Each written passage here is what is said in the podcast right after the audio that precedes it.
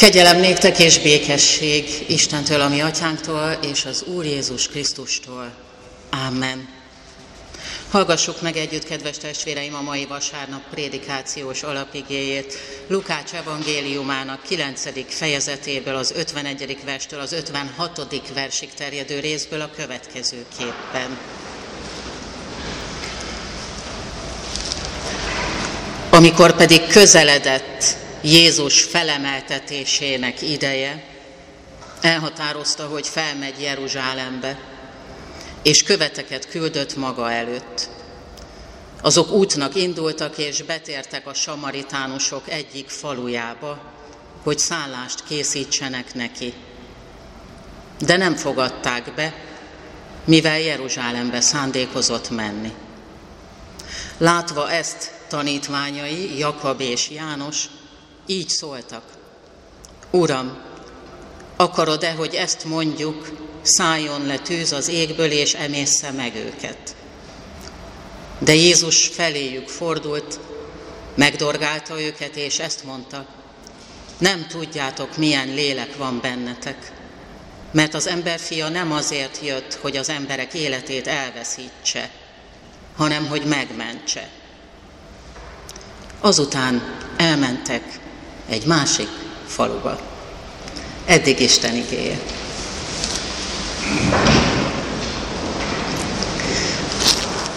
Kedves gyülekezet, szeretett testvéreim az Úr Jézus Krisztusban, ez a mai ige szakasz többek között közelebb visz minket annak a kérdésnek a megválaszolásához is, hogy milyen Istenünk van, illetve hogy milyen Istenünk lett nekünk, ahhoz az Istenhez képest, akiről az Ószövetség világában még az a hír járta, hogy képes tüzes esővel elpusztítani a gonoszokat.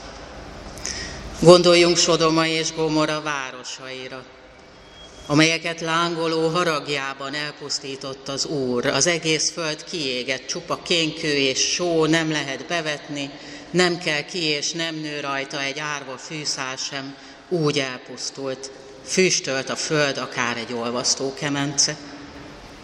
Vagy gondoljunk Illésre, kinek szavára mint egy Isten bizonyítékként tűz csapott le, többször is az égből, és elpusztította az őt elfogni érkező 102 katonát. Amikor Jézus és tanítványai az északi Galileából a déli Jeruzsálembe indulnak, az útba eső samáriai vidéken, az ősi Júdea Samária ellentét miatt nem fogadták be őket éjszakára. Pedig tudhatták, hogy a déli ország részben élő zsidóság a Krisztus előtti 8. századi asszír megszállás óta a galileaiakról is, és még a galileai Názáretben felnőtt Jézusról is a hozzájuk a keverék samáriaiakhoz hasonló megvetéssel beszélt. Tudhatták ezt, mégsem adtak ezek a samáriaiak szállást a galileai tanítványoknak és Jézusnak, mert tudták azt, hogy ők viszont nem az általuk látogatott sikemi, hanem a jeruzsálemi szent helyre igyekeznek. A barátságtalan samáriai fogadtatásra a Zebedeus fiak, Jakab és az amúgy szelít, kedves, szeretett tanítványként emlegetett János meglepően, drasztikus módon kívántak válaszolni. Illés próféta egykori cselekedetét szerették volna megismételni, megismételve látni. És ezért ezt a kérdést szegezték Jézusnak, Uram, akarod-e, hogy ezt mondjuk, szálljon le tűz az égből, és emészze meg őket? Valószínűsíthető, hogy a fivérek e javaslatuk nyomán kapták Jézustól, és az ebből a javaslatból visszakövetkeztethető heves és indulatos természetük miatt kapták Jézustól a Boanergész, azaz a mennydörgés fiai nevet. A két tanítványnak mentségére szól azonban valami. És ez a mai nap egyik nagy üzenete számunkra.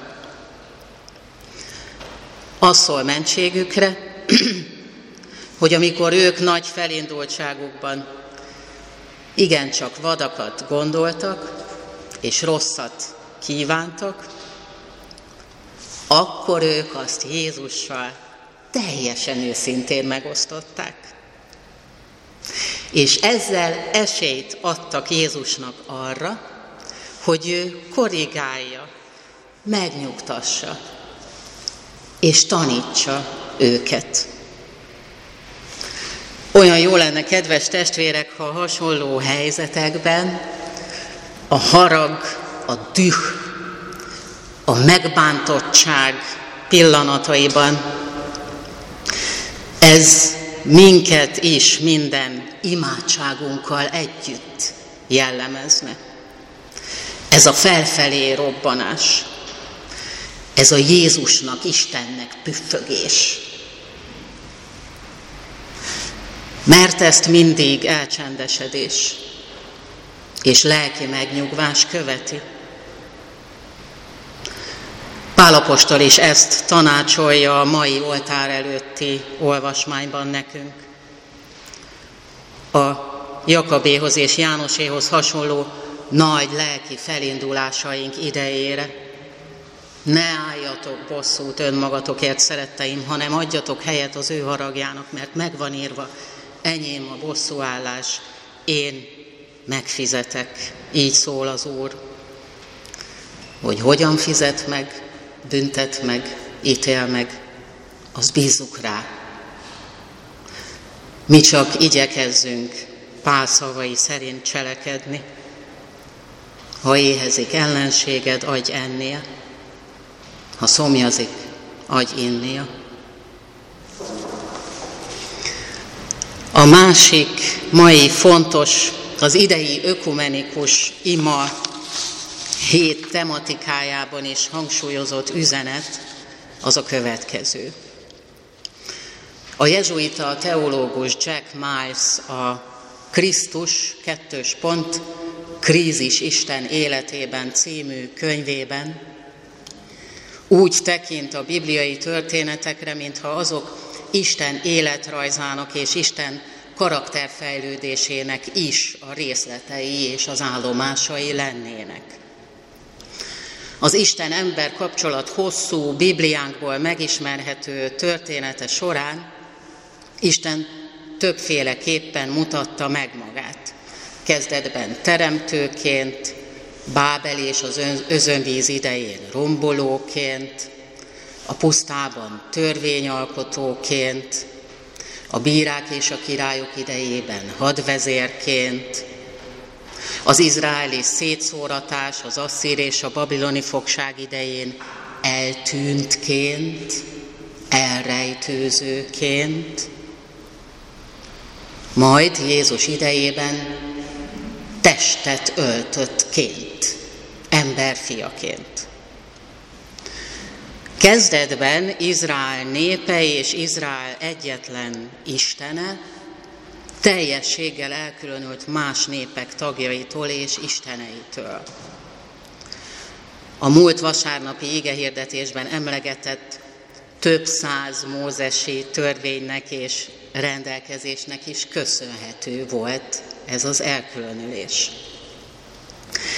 Ez az elkülönülés Később a testet öltés idejétől, Jézus színre lépésétől kezdve is megmaradt ugyan, de ez már nem etnikai elkülönülés volt, hanem sokkal inkább egy etikai jellegű elkülönülésé vált.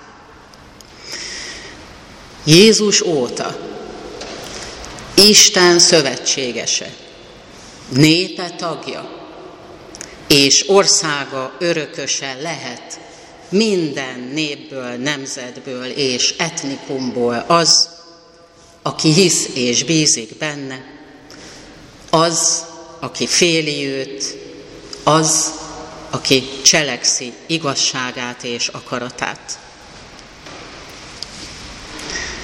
Jézus azt mondta a samáriai faluban tapasztalt ellenséges fogadtatás miatt a falura pusztulást hozni akaró mennydörgés fiainak, hogy nem tudjátok, milyen lélek van bennetek, mert az emberfia nem azért jött, hogy az emberek életét elveszítse, hanem hogy megmentse. Megtehette volna, megtehette volna, hogy hozza a tüzes pusztulást. Nem tette. Megkímélte a falu lakóinak az életét. Sőt, később a vallási szempontból heterodox, téves hitű samáriai ember irgalmas cselekedeteit állította tanítványai és a zsidó törvénytudók elé a felebaráti szeretet példájaként. A házasság törésen ért asszony esetében is az volt a helyzet, hogy bár a mózesi törvény értelmében a nő halált, megkövezést érdemelt, a megszálló rómaiak törvénykezése azonban azt nem engedte meg. És azzal, hogy Jézus is nemet mondott a nő megkövezésére, azzal, mint egy ő Jézus is elfogadta az Isten által korábban adott törvény ellenében a rómaiak törvényét. Mert így is jelezni akarta, hogy az ő személyében Isten már nem harcol azért, hogy fenntartsa a különbséget Izrael és a többi nemzet megítélések között. Isten fia nem ölni és pusztítani jött az övéért, hanem szenvedni, keresztet hordani, meghalni értük, helyettük. Erre utal a prédikációs alapig első mondata is, amikor pedig közeledett Jézus halálának felemeltetésének ideje, Jézus magát megkeményítve, minden erejét és bátorságát összeszedve elhatározta, hogy felmegy Jeruzsálembe, beteljesíteni megváltó, a gonosz hatalmát legyőző, bűntörlő, Istent az emberrel, embert az emberrel megbékéltető küldetését. Nem ismételte meg tehát illéstettét, nem tartott büntetőítéletet, visszautasította a bosszúállást és nemet mondott arra a gondolatra is, hogy a jót, a jó hír továbbadását erővel kellene terjeszteni. Hiszen e mögött, ahogy azt későbbi századok példája mutatja, hiszen e mögött az erőszak misszionáriusi módszere áll, ami pedig teljességgel ellentétben áll az ő lelkületével. Jézus nem erősködött az ellenséges samáriai faluból egyszerűen odébb állt. Egy másik faluba.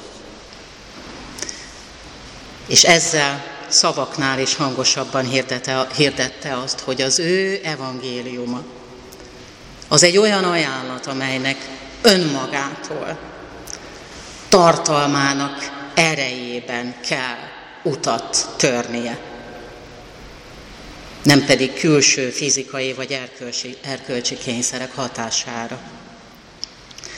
Visszautasította tehát Jakab és János bosszú szomjas ötletét is, sőt, megdorgálta őket, nem tudjátok, milyen lélek van bennetek.